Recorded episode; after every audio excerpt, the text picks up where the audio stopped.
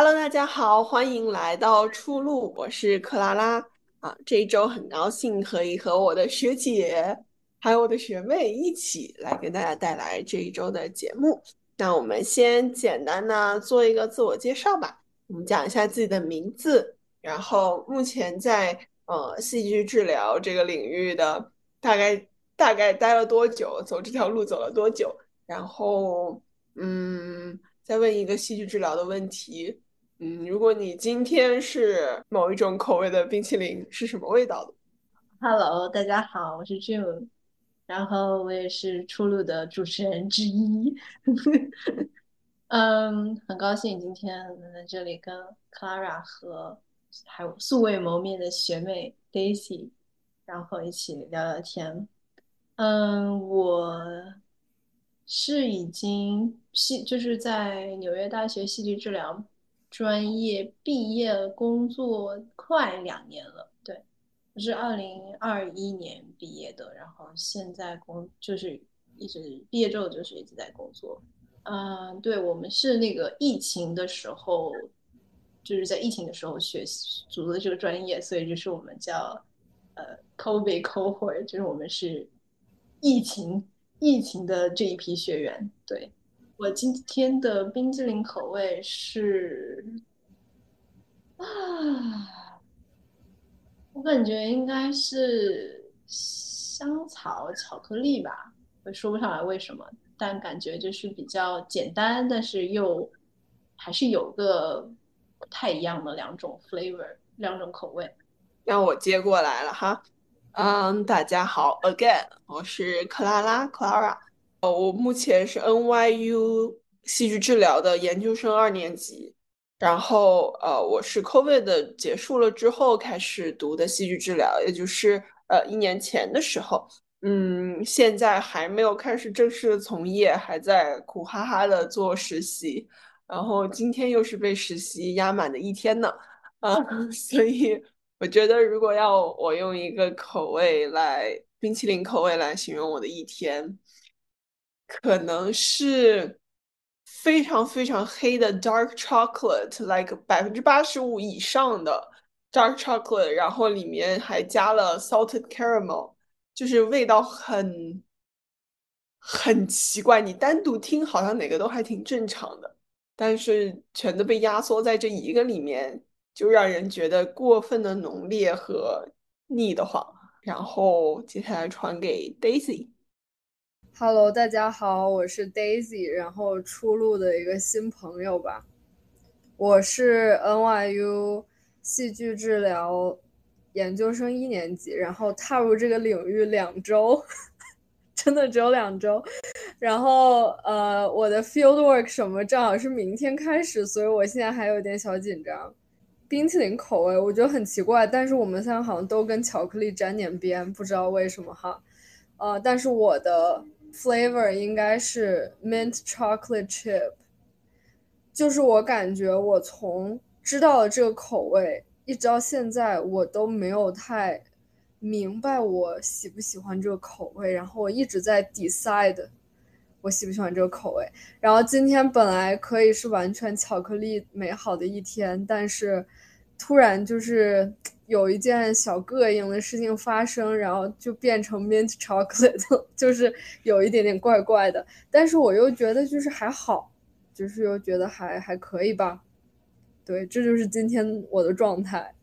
好的，呃，今天这一期我们的主题叫三岔路口啊。就是为什么会起这个名字，其实也是因为我们三个现在在不同的一个选择的路口和阶段吧。就是我自己目前可能是即将面临哦，明天就要选我的 论文课题，然后呃，接下来很快就是面临着毕业，然后找工作等等，所以就是站在学校和呃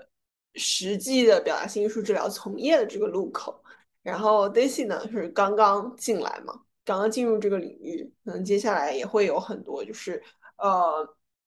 关于流派上的选择啊，然后呃对这个领域的新的了解啊等等之类的。君的话就是已经工作了一段时间，现在正在面临一个抉择，对吗？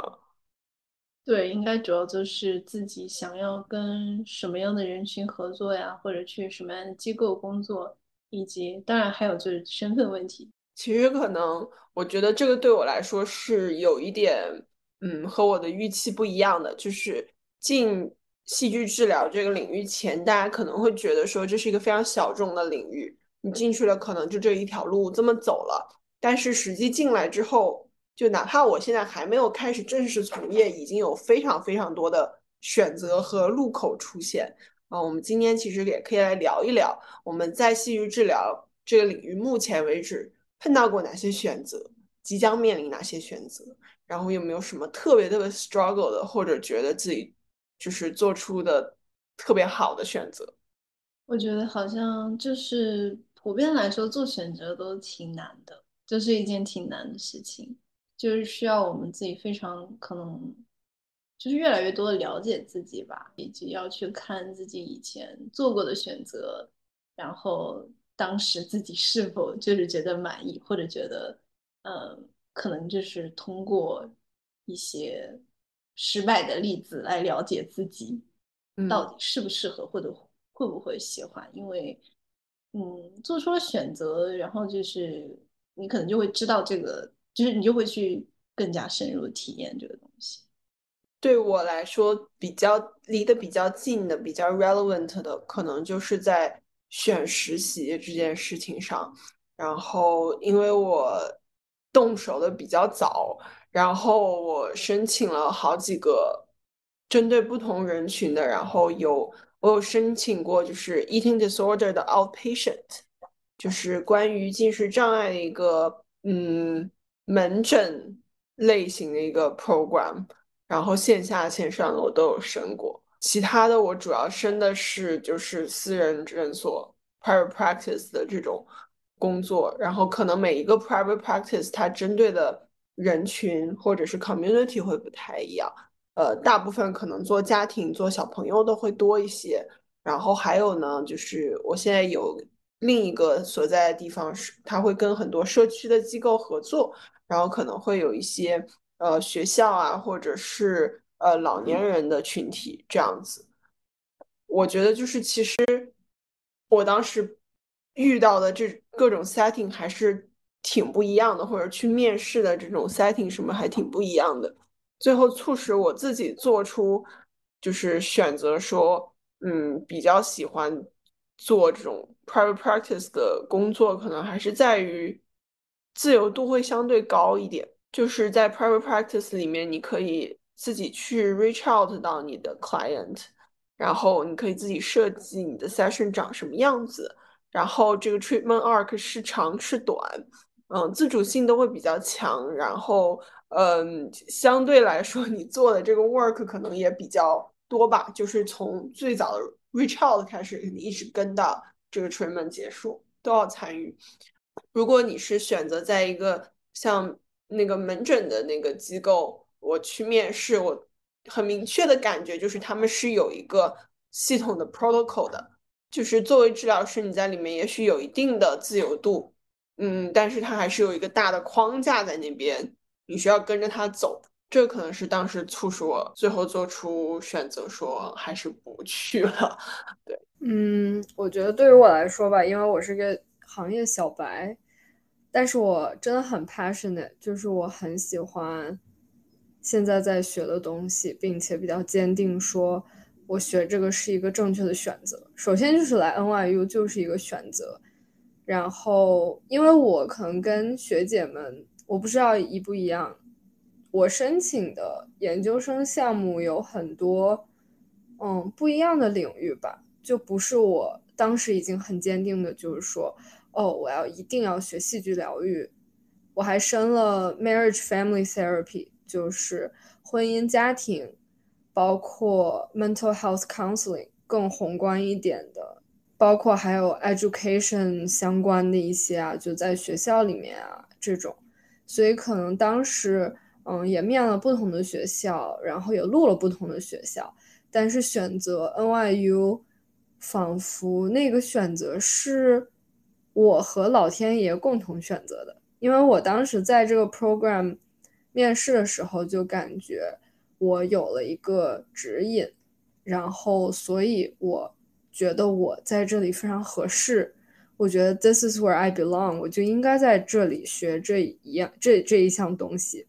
所以可能感觉我当时特别的 trust 我的这个直觉吧。然后最近我觉得一个很大的领悟就是相信自己的直觉。在不同的方面啊，不管是在学习的过程中，还是说其他方面的 decision making，刚刚克劳拉有提到，他现在在第二年在做一些 internship，但是我第一年还在做一些见习，就是 field work。可能因为我还没有足够的知识，所以可能嗯没有那么大的选择的权利，说我去选择我要做这件事情，去做那件事情。现在更多的是。给我什么，我就非常渴求的去做、去尝试。嗯，我是把这个选择权交给给我的人，就是只要你给我一个机会，我就一定会抓住它。这个是我最近的一个想法吧。包括当时在选择见习的 organization 这些组织的时候，我也是觉得自己先不要纠结那么多，不要那么挑剔，我就先去选择那个选择我的人。他选择了我，我一定要去试一试。既然他不是一个我讨厌，只要他不是一个我绝对百分之百讨厌去的地方，我就一定会试一试。所以我也希望说以后学习更多，嗯，有了有了更多对这个行业的见解，我可以有自己选择的权利，就是看看以后怎么样吧。我还挺期待这些的。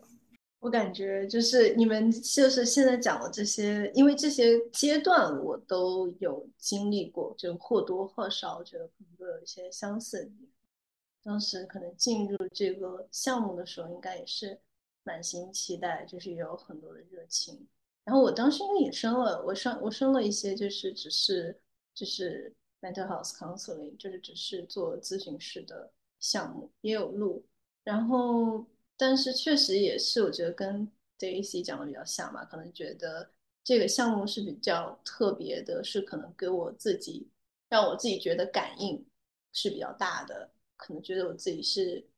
因为我我当时就是觉得，如果我选一个项目，就想选一个自己喜欢的吧，可能我还是出发点还是在就是我自己想要去尝试的，然后我可能现在觉得我自己也是一个比较是一个 adventurous。就可能就是爱冒险的一个人，所以可能就是会更加倾向于去尝试那些自己还探索那些自己还未知的一些领域，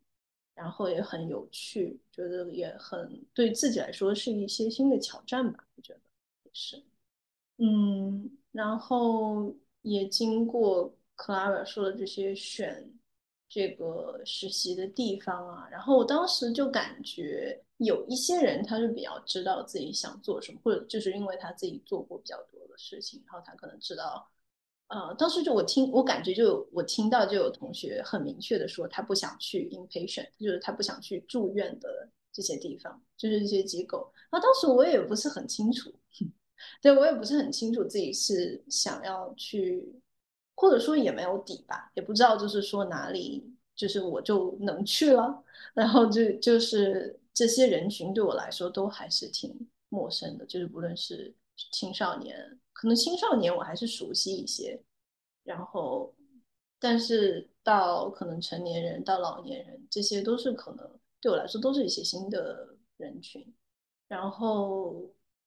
以及后来我觉得好像在考虑的，嗯，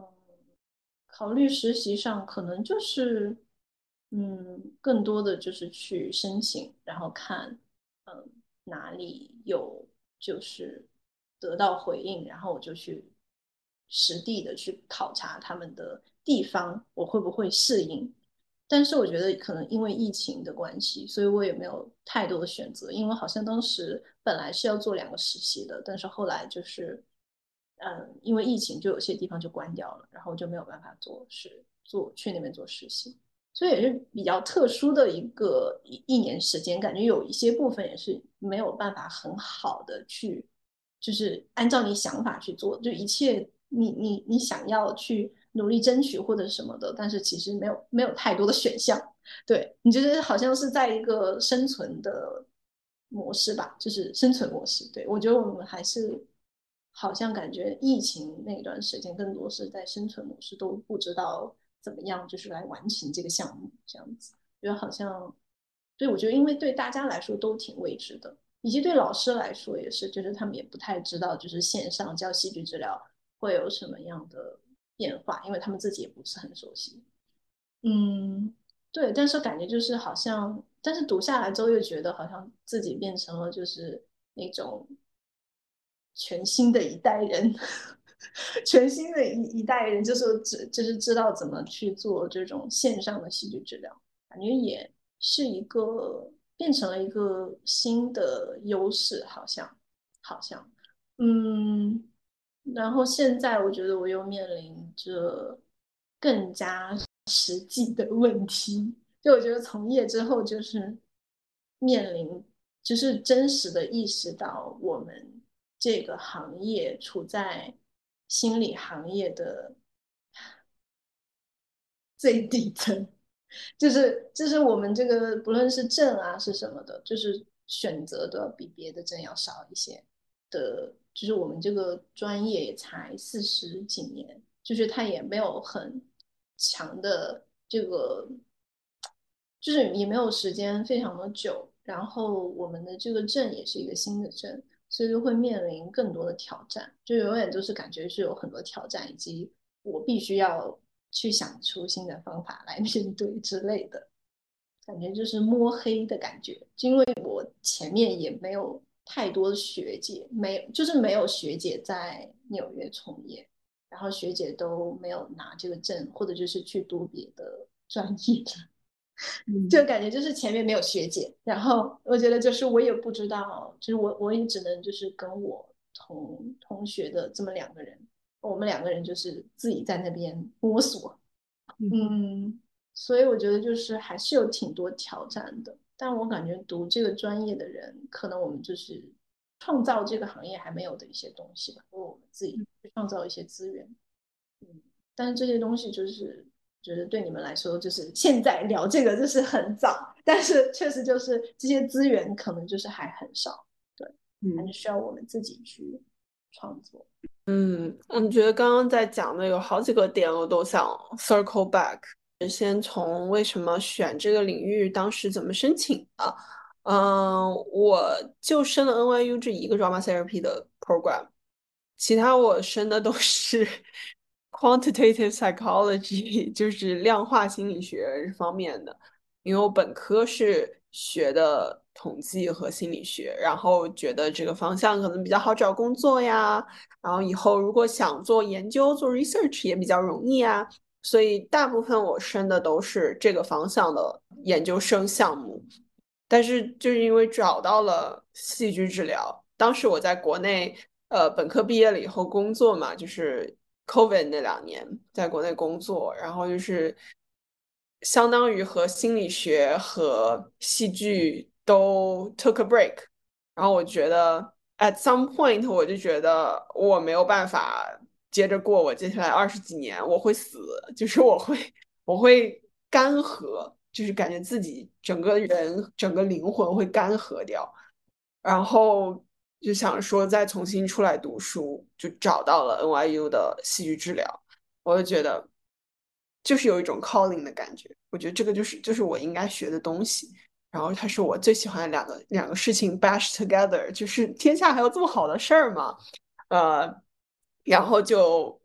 跟我妈还吵了一架，因为那个时候国内对这个东西的认知是认知度是挺低的。呃，就是 COVID 结束之后这两年，突然所谓的表达性艺术治疗或者疗愈这个领域开始吸睛了，开始有人知道了，开始有人愿意去学了。呃，但是我在申请的那个时候还是没有什么认知度的，所以还跟我妈小闹了一顿。呃，就觉得哎呀，花那么多钱去学这个项目，学出来有工作吗？不一定有工作。啊，你是准备留在美国吗？然后什么什么的，还在当时还在纠结这些事情，但是真的就很想学。还记得那个时候是走在下班回家路上，然后我跟我妈也不在同一个城市，我就一边给她打电话，我觉得很 frustrated。我怎么样才能让她知道，就是这个东西真的是，真的是我我的 calling。就我我说妈，这个东西就是我我这辈子到现在为止没有这么想学过一个事情，嗯，真的没有没还没有到过这个地步。当时在路上跟他打电话就挺 frustrated 的。我最后就是抱着拼一把的心态，因为我没有戏剧的专业背景，嗯，然后就是试一试，就申了这么一个，结果就进了面试，然后就半夜呃十点到凌晨四点吧，面试在线上。然后就见到了我现在的同学，以及可能还有一些在其他目前在其他 program 的未来可能会碰到的领域里的同事，然后还有教授，当时呃 Maria、Nisha、Adam、呃 Heidi，好好多教授，就是这个 NYU Drama Therapy 里面的 big heads 都在里面。那个时候的感觉就是，哎呀。找到 community 了，对，vibe 特别好，嗯，加上我我这个 cohort，我们是 covid 之后第一次大家 in person，所以我觉得我们也有一定的特殊性，就是大家都想 get along，然后我们又需要这个 human connection，然后我们这一届就是属于特别的 family 的那种感觉。呃，当时 orientation 第一天，我就 我就是在大家面前爆哭，然后，嗯，我们年级到目前为止，就是这个整个 cohort 的氛围都特别好，大家会，嗯，一到生日的时候，WhatsApp 里面大家就是狂狂发的那种，嗯，我觉得跟我们回来的这个就是来上这个 program 的 timing 有很大的关系，就也是和我们每一个人。来的那个年份，它带有的特殊性可能也会有一定的关系。嗯，像 Daisy 和我就差一年，但我觉得你、你们、你们的同学，我见到那个感觉和 energy level 和我们 cohort 就不太一样。包括我和我直接上一届，呃，我好像之前也提过，就是教授们给他们的形容词是 ice and fire，就是 opinion 特别强，然后每个人个人风格特别强，他们也。就是 don't hesitate to fight for stuff 的那种感觉，和我们 cohort 就会挺不一样的。所以我也在思考，就是，嗯，我们为什么最后，我当然有年龄的原因吧。我们最后为什么 wind up 在这样的一个 cohort 里？嗯，这个有多少是呃年份的特殊性，以及我们这些人身上有什么样不同的特质？我们可能之后会不会每个 cohort wind up？有一些不一样的侧重点或者怎么样的，我在思考这个事情。年份特殊性肯定是有的，因为每个 cohort 每个每一年的学生都不一样，然后每一年学生大家在就是这这学生就是一期的学生都是固定的嘛，大家都是一个小团体，那每个团体感觉而且听上去应该都不一样，所以我觉得你们你们的团体确实听上去就是非常的温馨。对。我我记得好像是就是有一节课叫 Group Dynamics，Facy 现在在上 Group Dynamics，呃，就是我们一进来的一节必修，第一个学期的必修。然后 at some point，我们的教授就跟我们说，You guys are too nice to each other。就是我们的教授是个 New Yorker，然后他也比较比较 salty 的那种，但是他就是他就是你们，You're too nice to each other。I encourage you to take some risks。You know, every group 每一个组每个团体一定都会有那个 arc 嘛，会有 conflict 等等等等，会有这个 arc。可是你你们你们到现在没有，我们可能到还剩两周， 呃，这个课快结束了，然后 everybody everything is like sweet，然后 没有过什么大的 conflict，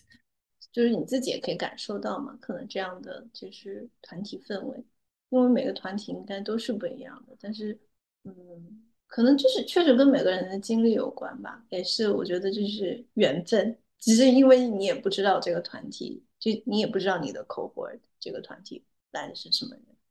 然后我觉得这个也是幸运吧。嗯，但是以后你一定也会就是接触到不同的团体，然后嗯，可能在现在去练习这个，就是老师肯定是希望你们至少有过这样的一个经历，就是在一个比较安全的环境下去经历一些挑战，嗯，以至于你在遇到那些挑战的时候不会特别的惊慌，就想说哇，怎么会有人是这样的？就是那个火是很强烈，因为我也。听说过，然后也感受过，就是，嗯，我觉得就是，嗯，每，就是我觉得就是可能每个人的经经历上就会不一样，以及你可能就是在日后团体里面也会，就是可能会遇到这些事情，嗯，就哪怕你现在没有遇到，但是也是有可能，就是在之后遇到那种。我觉得刚刚君说，嗯，我们现在在这个行业里面是。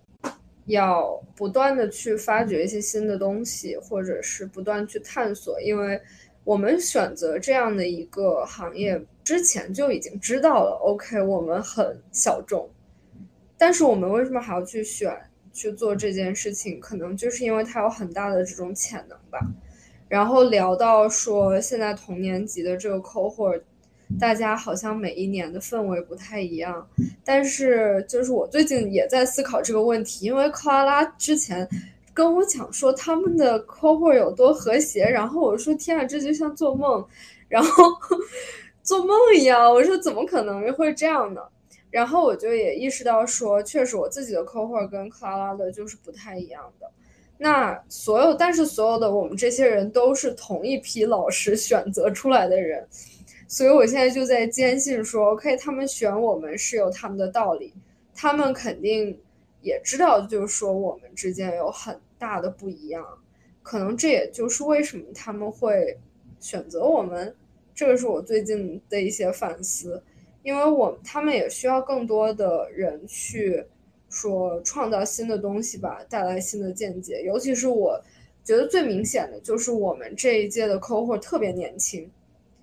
比呃之前的几届都是很多都是呃大学本科刚毕业的，很少是那种工作可能十几年二十几年又回来转行的。因为当时克拉也跟我说，他们年级有有一些人是这样的情况，但是我们年级真的非常年轻，就是大家上课的时候就是很有能量，特别能量满满、能量爆棚的那种，说今天我一定要给这个教室带来。一种很好的 energy 吧，所以我觉得这个也是不一样的一个点。我自己作为一个呃新毕业的本科生，也是一个很好的事情。希望自己可以也可以带来一些新的反思，一些新的新的能量吧，给给这个小点说给我的客户，大一点说给这个行业。还挺有趣的，就是我们也聊到团体这个事情，嗯。每个 cohort 君也说嘛，每个 cohort 就是一个自己的这个小团体，然后每个团体会遇到的 challenge 可能都不太一样。嗯，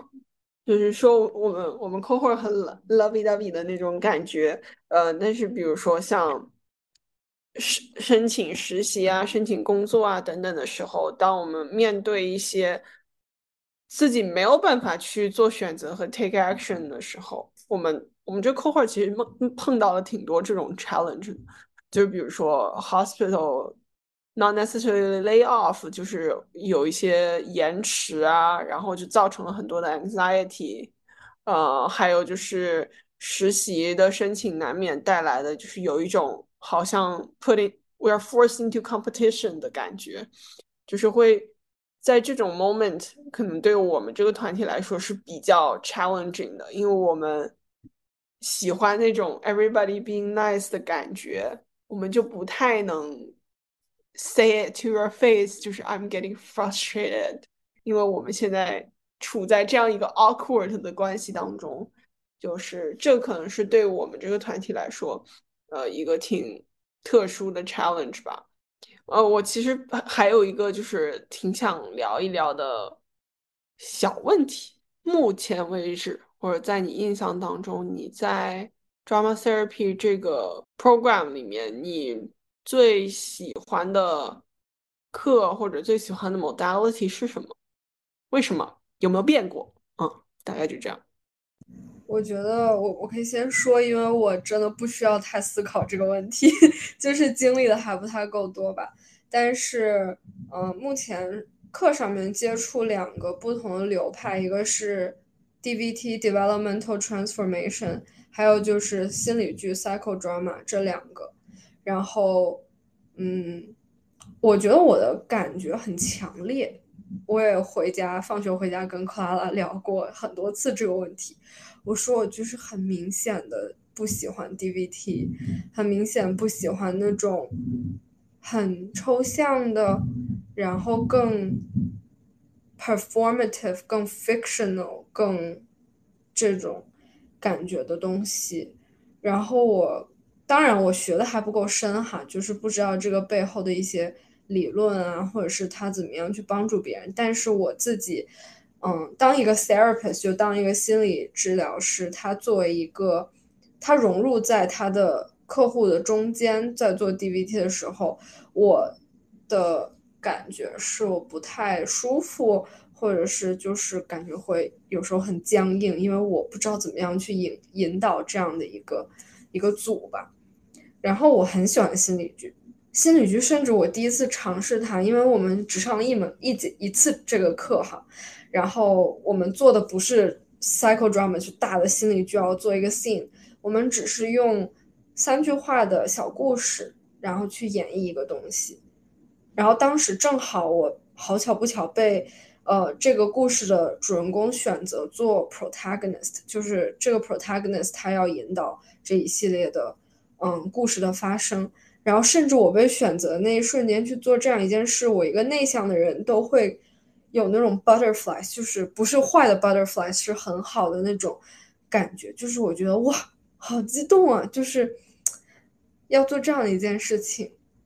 嗯，然后我就很喜欢，很喜欢。至少这一节课的感觉是这样，我不知道以后会不会变哈。但是就是那一节课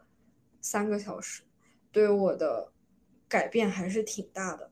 然后今天上课又做了一次 DVT，我就是呀，就是 no 这个东西，嗯，不是很喜欢。因为我在戏剧这方面，呃，做导演做的比演员顺手一点，我更喜欢做导演。然后我觉得可能心理剧，嗯的这个 modality 是我更舒服的，并且我更有自信，我更会，就是我已经有这个之前的一些的知识储备。嗯，所以它进展的也更顺利，让我自己作为一个引导者会更舒服一些吧。我觉得你最后讲这个点很很有道理，然后也在启发我。就是我一进来，我明确的感觉就是，我是不太会去做心理剧的。就是我我很我很明确的感觉自己更适合做。组，然后我又我又是一个 prefer 当演员 instead of director 的人。心理剧的有一些 intervention，可能是我经历过的，呃，就是 director 的风格或者怎么样，又让我会觉得有一些 intrusive，或者我不是特别 comfortable。嗯，我更喜欢 DVT 里面那种，就是 well everything's happening a little bit fast，但是。就是我戏精的那一部分就会很很被释放，包括就是一进来的时候，我们也是在 Intro to Drama Therapy 上，Nisha 就会带嘛 DVT，嗯，然后还有 Group Processing 的那个 Roxy，他也是学 DVT 出来的，跟他们两个都有体验过。然后 DVT session 的风格其实可以很不一样，它可以是很 hype 的，然后 energy 很高的，也有可能是非常 peaceful 的。我们。我们 cohort 有过好几次都是那种特别 peaceful、特别慢，然后大家就是在 DVT session 当中就睡了，就这种感觉。嗯，总体来说我都是很 enjoy 的，所以我我还是比较明确说，我以后应该还会继续再修一修 DVT，可能还会往这方向走一走。嗯，但是刚刚你有讲到过一个 moment，就是你在心理剧上。被选做 protagonist 的那个 moment，嗯，我记得我们我的第一次心理剧的课，然后呃，当时也是做 three sentence stories，然后我们是一个接龙的形式，有点像，就是呃，你被选择作为其他人的 protagonist 之后，你就要读你的 story，然后再选下一个人。然后我明确的记得，我在被选为 protagonist 上去之前，呃，妮娜有问我，就是我们的教授有问我，他说：“Clara，你刚刚有没有？Did you feel it that you're you're going to be next? You're going to be picked？” 我说：“嗯，好像没有。”然后妮娜说：“I had a feeling。”然后你可能以后也会有这个 feeling，你也会有这个感觉，这个直觉，就是还就是 Daisy。你今天进来的时候讲到相信你的直觉这个事情，然后我觉得在过去这一年，我有明确的感觉到我的 feelings 在变得更 sharp、更准。现在我基本上每一节课都会有那么一个小的 glitch moment，like I'm gonna I know what's gonna happen next，或者 who's gonna speak next，就会有那种小的 moment，嗯。我觉得可能也是对自己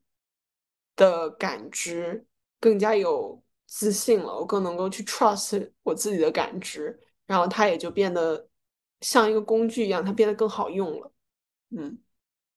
嗯，这个我还是挺感谢 psychodrama 的，就是我觉得心理剧目前为止对我个人成长上来说是一个很重要的 modality。我也很感谢那节课，很感谢 Nina。给我处理了很多我自己个人的议题，然后解开了我的心结。但我 still I feel like 我之后不会成为一个心理剧的导师，啊，我不会去做 psychodramatist。从个人的性格上讲，或者是就我就更 prefer 演，我就比较戏精一点。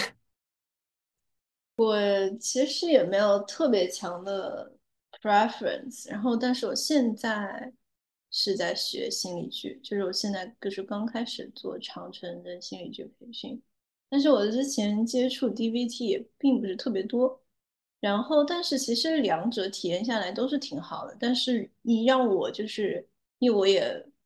就是这个项目结束也快两年了，就是让我猛的一想起，我可能也确实就是可以想心理剧，因为就是当时的。这种体验的冲击是比较大的，我觉得，就是他的那种这三个小时下来，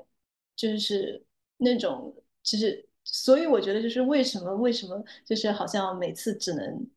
我们是一周上三个小时，还是反正就隔一段时间，就你不能每天上这个课，感觉就是他你需要还需要很很多时间来就是消化，然后以及我觉得。我我觉得我听到你们有非非常多就是正向的体验，就是在这个过程中，因为你们的参与度很高。但是事实上，我们在我们这个团体当中，就是他们的个人强，就是个人风格都特别的强烈。然后他们的这个我的同学，他们的这些故事都是我闻所未闻的故事，所以我觉得就是。嗯，当时我跟我的同学的一个感受，就我跟我的中国同学的一个感受，就我们两个中国同学，我们的感受是我们时常都不是那个被选的人，我们很难就是被嗯选这个事情，就是我们会提出来，就是就是因为我们的团体的嗯矛盾点，可能就是听起来比你们我不知道不要比，就是说听起来就是有很多矛盾点，其实大家很爱。自我表达，我能感受到我的团体的就是那种，他们每一个人都有很强烈的风格，然后他们会哪怕是受了旁边的人的感染，因为如果大家都在自我表达的话，你也不得不去表达，因为就是嗯，你你没有办法，就是如果你去照顾他们所有人，那你可能大概会累死。就是说，他们也希望你可以表达你自己，就是他们最想知道的就是你自己的观点。或者就是你自己的经历等等，就是他们都有非常，我我感觉啊，就是有很多这样子个性鲜明的人。然后，嗯，我当时的体验就是说，嗯，总是不会被选择。就是我是你们的另外一个就是体验，就是不会被选择的人，其实感觉就是虽然就是当观众也是有很好的体验，就是我也还是就像妮娜说的，就是说。嗯，你哪怕就是每个剧都是可能跟你有关联的，我觉得是这样没错。但是就是还还是我觉得有很大的差别，就是你的参与度很少的话，还是有很大的差别。我觉得，嗯，以及我现在去做心理剧，就是也就是体验会不一样。我也发现，就是确实是跟这个团体的嗯氛围不一样。就是你跟哪些人在一起，然后你们会不会产生这样的连接？他们会不会理解你、你、你的演绎？对，然后因为上周我刚好去参加了这个心理剧培训，然后当时他是有被选，然后当时我就觉得好神奇啊！为什么？怎么？就是我心里有一种印象，就是我不会被选，但是当时确实是有一个，在他选我之前，我大概知道他会选我。就是可能是因为这个组里面的人是怎么样的，你就会感觉，因为有这么一个角色，他肯定会选我这样子。我觉得是是有是有这个就是态力在里面，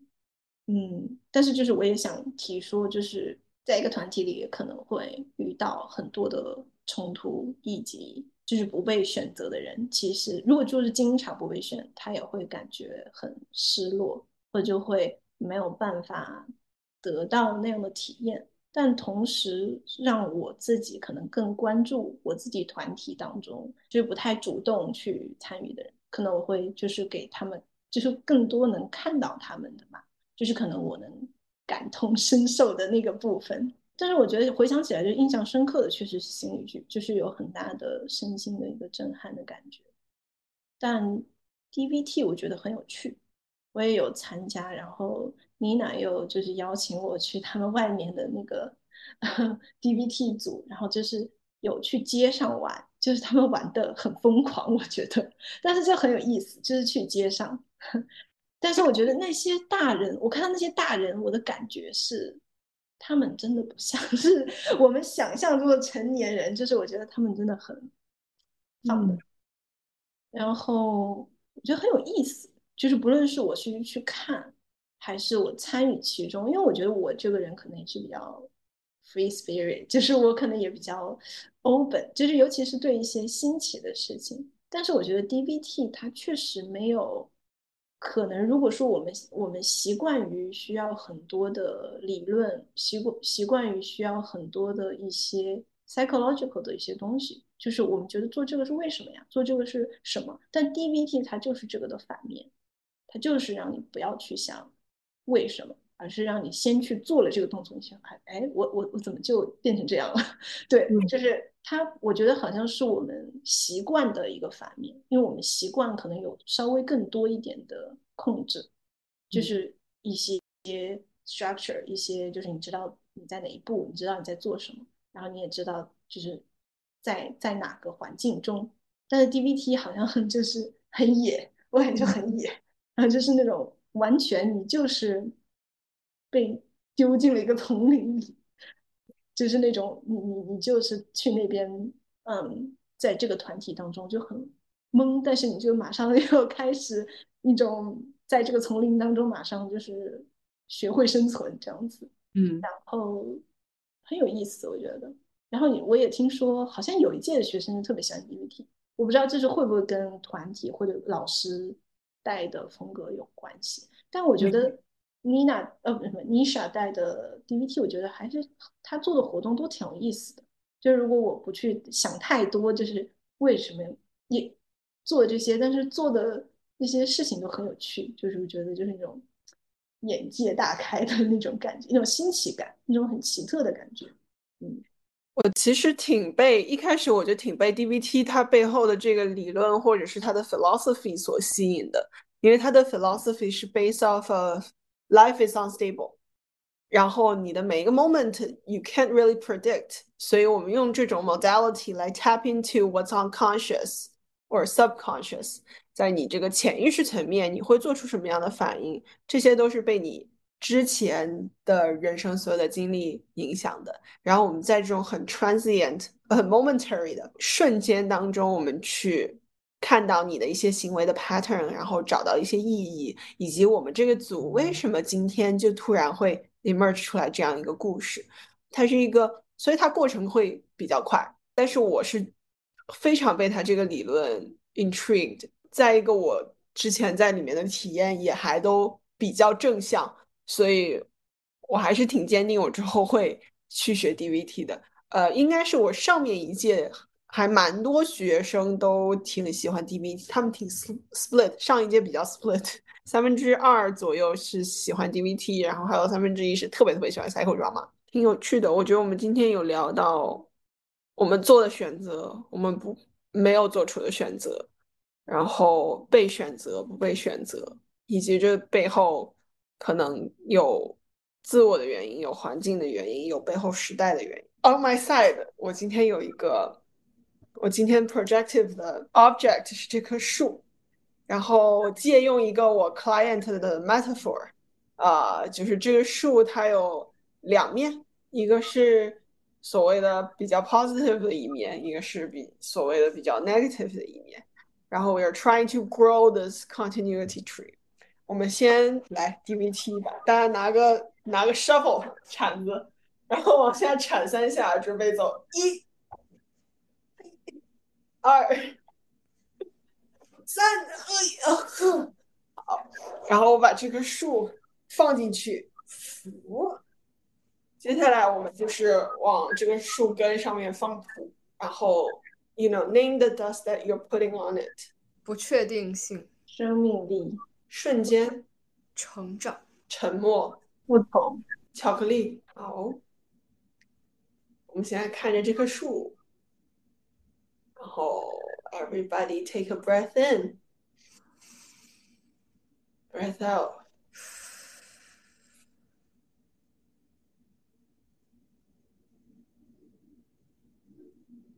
现在这棵树它会慢慢的在 imaginary land，它会长得越来越高，然后它在阳光下面反射着，啊，出现一些小小的光斑。嗯，然后从那些光斑里面 take a tiny piece，里面拿出小小的一点点。That's something for you today after our conversation to keep on。然后我们每个人自己找一个合适的、安全的地方，把它存放起来。谢谢大家今天来到出路，希望可以继续关注我们后续的内容。